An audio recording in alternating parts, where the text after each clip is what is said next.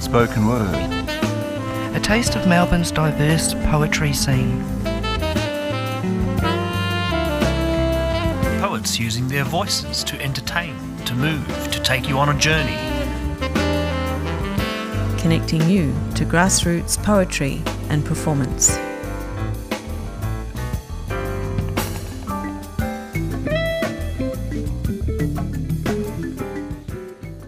Good morning and welcome to the three C R Spoken Word Program.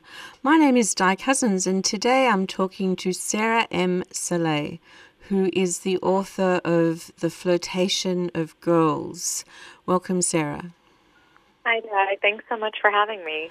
Well, I'm so glad uh, you're able to find the time to be on the program. Um, you've been, you're an Australian poet and writer of Palestinian, Lebanese and Egyptian heritage, and I understand you've been very busy lately. Uh, yes, obviously, with everything going on in Gaza at the moment, Palestinians uh, in Australia and across the world have been advocating on multiple fronts, doing everything that we can to try and stop and, and call for an immediate ceasefire. As you can imagine, that means a lot of lobbying, a lot of, you know, with politicians and in parliamentary hallways. It means um, trying to uh, get our story out there in media, trying to uh, organize and, and uh, raise awareness amongst communities and build solidarity. So there's, there's been a lot, a fair, a fair bit going on. Right. And um, so tell me, which are the organisations that uh, are representing the interests of Palestinians at the moment? Well, one of the um, organisations that's doing a lot of important work is the Australia-Palestine Advocacy Network. And the Australia-Palestine Advocacy Network, or A PAN as it's affectionately known, um, has been uh, doing a lot of sort of critical media and policy and, and political lobbying work, which I think is really needed at the moment, especially in the absence of uh, humanitarian aid being able to go through for the, for the most part in Gaza. So, you know, talking to politicians, bipartisan uh, efforts to, you know, to try and ensure that we reach not only a ceasefire, as I mentioned earlier, but also uh, an, at calling for an end to the occupation uh, of, of Palestine altogether. So I certainly encourage people who are interested in doing something to support A PAN, um, you know, financially or with resources, time, skill, that sort of thing, always looking for volunteers. And another organization would, would be um, B D S, so these are, which is the Boycott, Divestment, Sanction Organization. Uh, B D S essentially um, encourages people to look at uh, the sort of Uh, organize, companies and organizations that you might be affiliated with and ensure that they're not complicit in what is happening in Gaza at the moment. We're recording in mid-December twenty twenty-three, and I think it's up to eighteen thousand people killed already, and it's, it's just horrific. Indeed. I mean, look, there is obviously, we are feeling a lot of trauma and a lot of grief at the moment, and it, it's it's getting, it has been really hard to function for quite some time now. I'm not I'm not going to sugarcoat it, but at the same time, you know, my in wanting to hold space and honor all of these feelings that we are collectively, you know, uh, coming together and, and feeling, I also um, want to sort of reinforce that it's really not about us, but it's about the people on the front lines who are doing everything they can, fighting every single day and losing so much, losing their lives, losing their loved ones, losing their homes. And for me, that's what I think is, is keeping us going, because we, we owe uh, people in Gaza, Palestinians in Gaza, we owe them endurance. We owe them the discipline and the commitment to keep going even when we're tired, um, because this is a genocide, and uh, I think there's really no, we, we have no other option, no choice but to keep fighting and to keep pushing and keep calling for that ceasefire. And anyway, one of the ways that the artistic community is, channels trauma and deep experiences through poetry. And um, congratulations on your your first full-length collection, The Flirtation of Girls. Uh, what? How do you say the title in Arabic? Uh, it's Ghazal al-Banat. Wonderful. And uh, so tell me, what brought you to poetry? Well, my poetry origin story is sort of a funny, an, a funny accidental one, um, if we can call it that. I, you know, I've been writing for as long as I can remember, and I think, you know, writing in various disciplines, but particularly focused on sort of nonfiction and academic writing. And at one point uh, in, you know, about a decade ago now, I was feeling quite you know, clogged, you can call it writer's block, and a friend suggested that we attend uh, this event called the Bankstown Poetry Slam. It had just started. It was its first iteration, first event um, back in February twenty thirteen. And I, you know, I was intrigued and I went along, and I just loved what, you know, what the event had to offer. Essentially, the Bankstown Poetry Slam now, ten years later, is the largest regular slam in the Southern Hemisphere. And what I especially love about the Bankstown Poetry Slam is the fact that it was founded by people, um, a, you know, a number of, two young poets, rather, from Western Sydney who wanted to create a space that was accessible, that was non-hierarchical, that allowed, you know, made poets of all backgrounds feel really welcome and feel empowered to come and share their poetry and their stories, whether it was about, you know, family or love or friendship or even um, coming out or uh, war or what was happening in Palestine or Australia's inhumane refugee policies. You know, all of these things were issues, were very common topics that these poets um, felt strongly about and used poetry as a platform to speak about in a way where, you know, it wasn't subjected to any institutional restrictions, any elitism that can happen, you know, in the arts sometimes, or any sort of gaze, external gaze, uh, that dictated the parameters for these, these poets. Um, so, yeah, I think it was an amazing self-determined space uh, that has, you know, just gotten bigger and better in the last, over the last decade. So that for me was really, it resonated, and I ended up, you know, continuing my poetry journey there, um, being challenged as a poet, writing and, and being challenged and growing as a poet by my peers and colleagues. And after that, I was propelled to keep going, uh, you know, workshops and, and just um, mentorship and, and writing and putting myself out there and publishing. And now here we are uh, publishing a, a full-length uh, collection, which, uh, you know, I, I am so privileged uh, to be able to say. Yes, no, it's a it's a beautiful uh, book and uh, and published by the University of Queensland Press, which is a, a really serious publisher. So congratulations.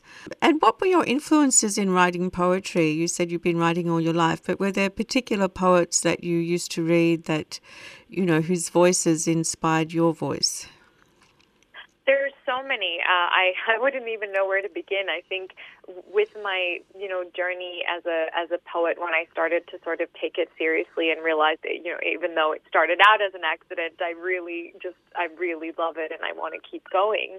Um, there were co- poets and contemporaries like Warsan Shire and uh, Safia Elhillo and Fatima Asghar, um, as well as uh, poets here in so-called Australia that I have looked up to and loved for a very long time, including Tony Birch as one of those poets. But I also think growing up in a household, you know, an Arabic-speaking household uh, of, of mixed background, which you, you already uh, introduced, I was very um, lucky to, grow, you know, grow up in a household of storytellers and uh, people who, you know, my my parents were very politically active, but also really loved the arts, and so there was always Arabic movies in the background or um, Arabic songs and, and music, and, and music is often our, our Arabic songs and music are often also poetry, very very much um, based in uh, sort of formal uh, poetry. So the likes of Fayruz and Abd al-Halim Hafez and Umm Kulthum, who are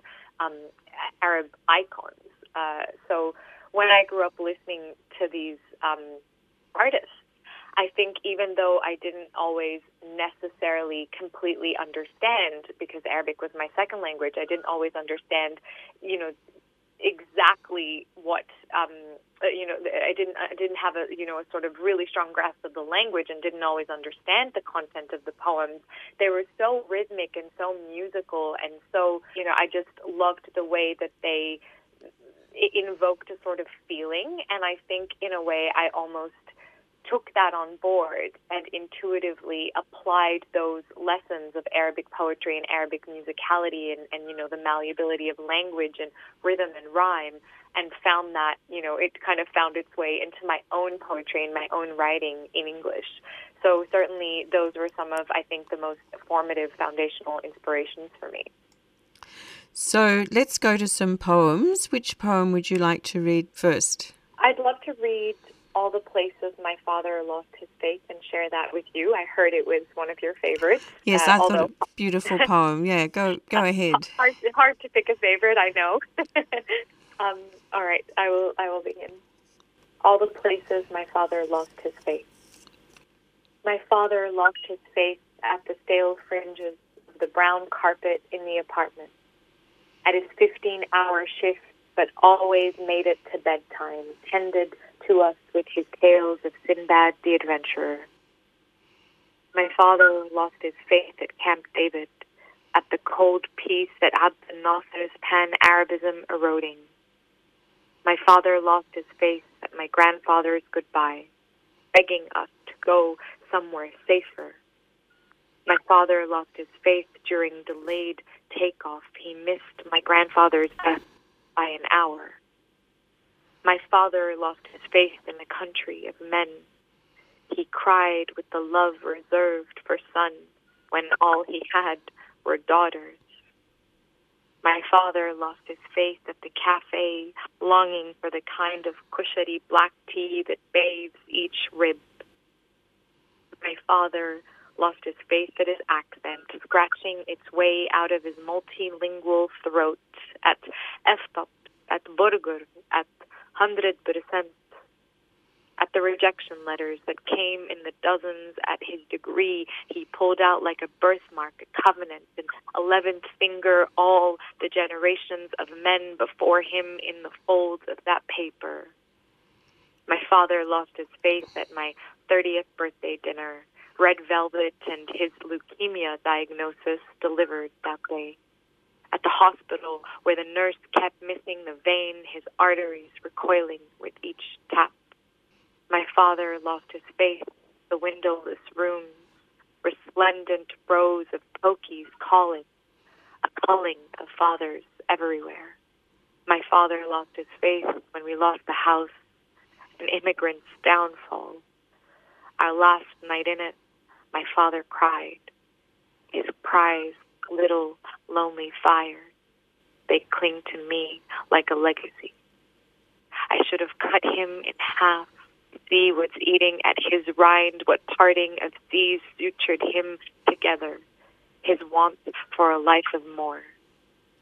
I think I was terrified of seeing him then. It would have been my first lesson in loving something that stopped knowing how to love me in return. Well, breathtaking work. Thank you. Yeah. And um, did it take long to write? You know, it really depends with each poem.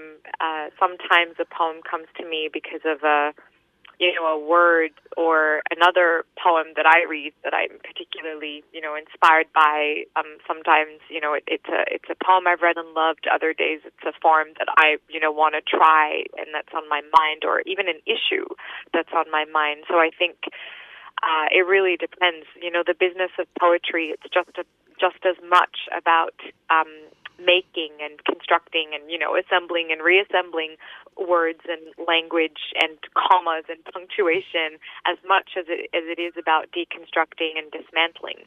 So, you know, I think when it comes down to it, uh, some poems are already, almost already finished, and you just have to excavate and refine them, and that can take up, you know, a little bit of time. And there are other poems that take forever because I agonize over a single word, and that is you know, just part of the process. It's continuous. Uh, poems, I think, don't really end.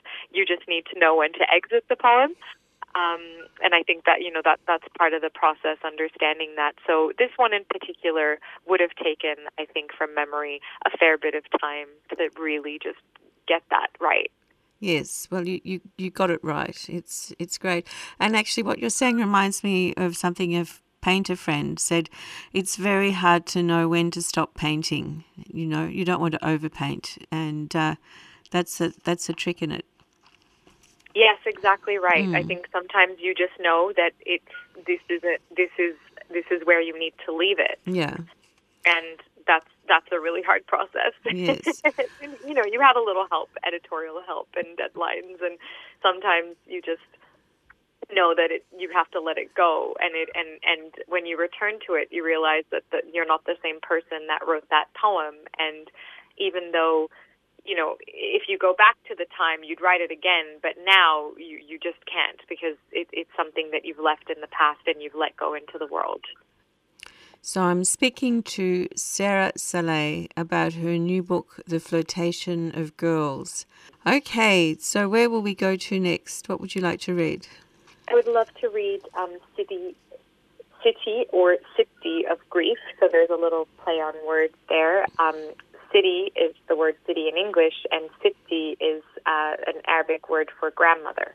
So it's called City of Grief. To Watani, to my faltering, the figs that fall here untethered to the reddened sun. Their blemished skin I peel and peel, their teaching and I learn nothing. The brink that took us away from you, there is always brink. The jasmine bushes in the rearview mirror, the roaming of your lap palms, pressed sweaty traps, the sifting, and I find nothing. The streets I walk that do not know you, the way the rich gorge on the world, the leaving that was your last indignity. The agent at the airport who put our father in a locked room, made him beg. The breaking news banner on the T V announcing we cannot return home, the nation that will not be home. The balcony shutters keeping out the night and all its creatures. The realization that I will only be free when I want nothing. Insan is Arabic for human. Its root, nasa, N A S A, which is to forget. So to be human is to forget, the forgetting of the past, so that country may survive us, may survive itself. The past and its grudges in the knots of our back, the language that is trapped in itself, the city, city of desperation, city of grief, city of A K forty-seven, the expectation that someone like me only knows of death and bomb and trauma. And war, and bomb, and bomb, and bomb. Yes, it's um, beautiful images. The realization that I will only be free when I want nothing. Um, this city, city of desperation, city of grief, city of A K forty-seven. Uh, was there a particular city that you had in mind when you wrote that? I think for me, this certainly is very um, reminiscent of, of my relationship with Beirut in Lebanon. So my mother is a Palestinian uh, Lebanese, uh, you know, who uh, undocumented person, really, who grew up uh, in Lebanon as a Palestinian undocumented person. And so she has lived, and her family have lived, many exiles um, because of colonialism, because of uh, civil wars, and Uh, I think the last time that I, uh, or one of the last times I was in Lebanon, um, it reminded me of in two thousand six when we had to leave because of the the um, Israeli attack on uh, on the south of Lebanon at the time. So it, I have this relationship where city is, you know, symbolic of my grandmother who lives in Beirut and stays in Beirut and wants to die in Beirut and, and will never leave at this stage, uh, you know, as, as an elderly woman, and has, you know, a, a whole, has lived many lives there and has lived through many wars and through many exiles and many displacements. And at this point in her life, she's just tired. And so this, for me, was that kind of metaphor that speaks to city as person and person as city and how they hold so much and what happens when you leave them and how that stays with you. Let's go to um, your poem about Gaza uh, with everything that's going on right now. I think it's uh, particularly important to hear. This is Live from Gaza. Funeral, these headlines. They're insidious, and the fact, the theatricality of chaos, our land, our traumas, rights to self-defense until complete quiet. Yesterday and today and tomorrow. Report the stories of siren, shelter, monster, mayhem, and death toll. The bias of those under bombardment, the false equivalence, the certainty in script and circumstance, in distortion. In the twitch and spasm, the absolute lie, no, the absolute loss.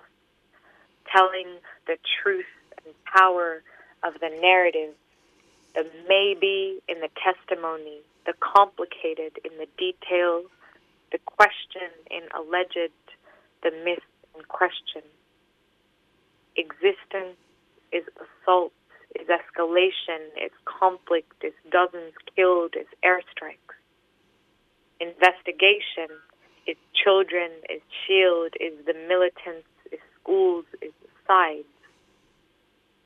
Gaza is retaliation, is the buildings, is humanitarian crisis, is strip, is ceasefire. Freedom is sand, is world, is cage, is murder, is ours.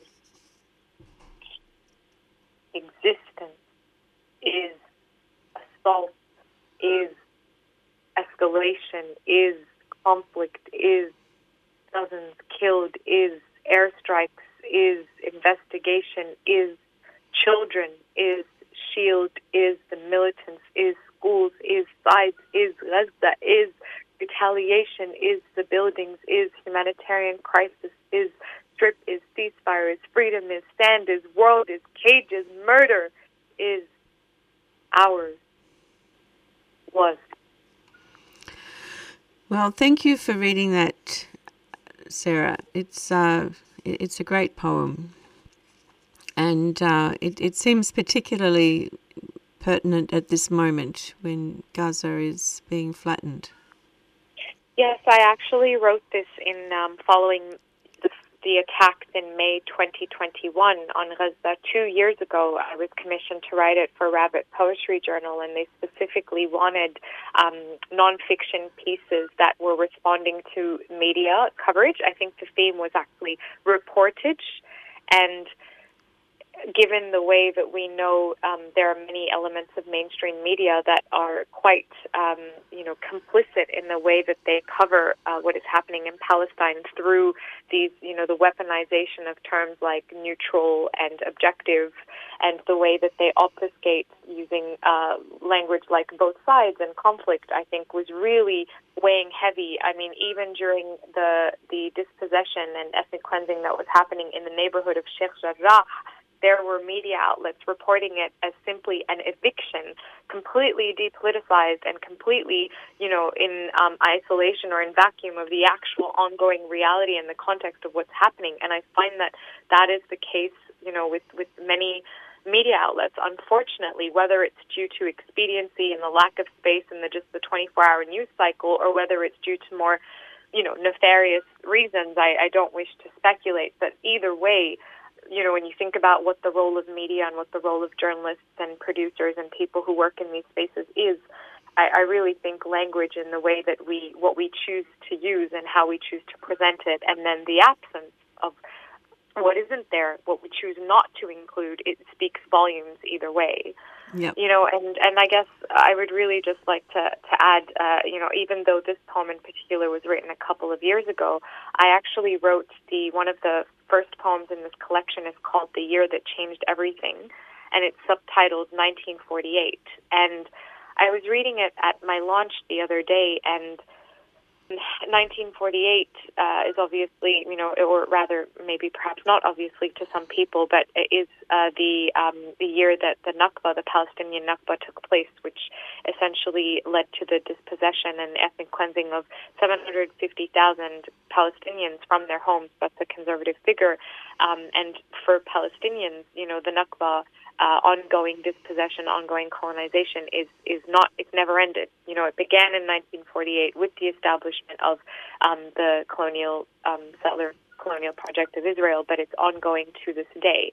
And so when I wrote this poem, nineteen forty-eight, and I was reading it at this launch, it dawned on me that, you know, this poem could have literally been written about Gaza right now. And I think that's what I really... what really breaks my heart, in that, you know, we're still writing about these things. It's on the ongoing nature of the Palestinian struggle for freedom and violence that we have been brutally subjected to day in, day out for decades. And, you know, I think poetry, uh, to quote my Palestinian poet friend Najwan Darwish, he says poetry is the daughter of history. You know, and I think poetry is so powerful because we don't, as a medium, we don't need to go back. I don't need to crawl back or climb back into the decades past, into history. And yet, with a single poem, can bring, you know, so much clarity to this issue. It can serve as an important um, intervention. And so, I, whilst I feel quite distressed that these poems are relevant, um, I'm also heartened that people want to read our stories and amplify our voices and learn more about what's going on. And so I really hope that this collection is an opening, and I hope that it moves people um, to different, you know, to, to different and perhaps new types of seeing and understanding what is happening in Palestine right now, even if, you know, we don't need to go into the full detail of it. I hope, I hope it serves as a, as a sort of portal of sorts. I think it's a portal into many worlds, uh, not just... Um, Palestine on the ground, but also right. Your experience of migration and and the diaspora experience in Western Sydney, and, you know, your own life story. I mean, I think there's many worlds in this book. I couldn't agree more, and I'm really glad that you said that, because I think that speaks to many things, but in particular the multiplicity of our experiences as Palestinians and as people who are, you know, full, you know, bodied, human yeah, exactly. who live, you know, very messy, very, very, very messy, rather, very messy, very complex lives. And I, I love that, you know, in the same breath as being able to read a poem on Gaza and write, you know, share that as part of my collection, I'm also writing about experiences that aren't just a response to this to this crisis and this ongoing catastrophe, but rather are a way to, you know, uh, but rather is a poem that asserts my full existence and my, um, who I am, and, you know, the kind of the intersections and geographies that I live today. And so I think that for me is probably one of the most critical functions of art, being, you know, being able to, to write to these issues uh, in, in, in this way. Yes. Well, it's been wonderful speaking to you, Sarah. Um, and I hope uh, we can make time for a second program, because there's an awful lot we haven't covered yet. Yes, I, I'm very aware. I saw some of the questions you wanted to ask, and I really loved them. So I want to thank you so much for your thoughtfulness and for um, bringing, you know, all of that to this collection and, and just really dissecting it with me. I'm really enjoying the conversation, and I hope we can do it again. Yeah, I hope we can continue. Um, so I've been speaking to Sara Saleh about her new book, The Flirtation of Girls. My name is Di Cousins, and this has been the three C R Spoken Word Program.